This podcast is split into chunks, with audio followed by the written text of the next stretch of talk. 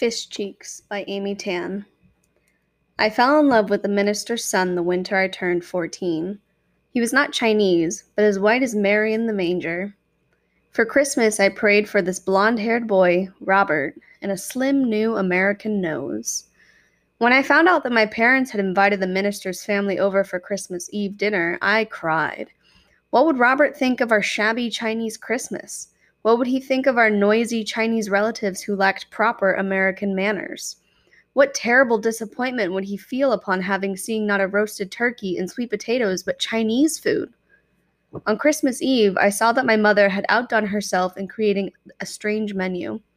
She was pulling black veins out of the backs of fleshy prawns.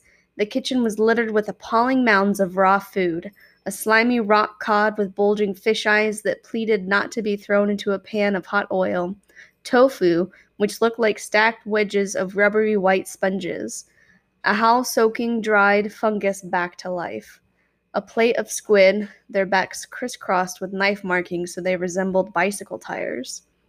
And then they arrived. The minister's family and all my relatives in a clamor of doorbells and rumpled Christmas packages. Robert grunted hello, and I pretended he was not worthy of existence. Dinner threw me in deeper into despair. My relatives licked the end of their chopsticks and reached across the table, dipping them into a dozen or so plates of food. Robert and their family waited patiently for platters to be passed to them. My relatives murmured with pleasure when my mother brought out the whole steamed fish. Robert grimaced. Then my father poked his chopsticks just below the fish eye and plucked out the soft meat. Amy, your favorite, he said, offering me the tender fish, te- fish cheek. I wanted to disappear.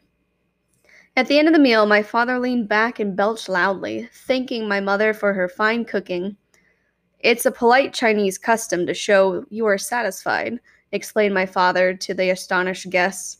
Robert was looking at his plate with a reddened face. The minister managed to muster up a quiet burp. I was stunned into silence for the rest of the night.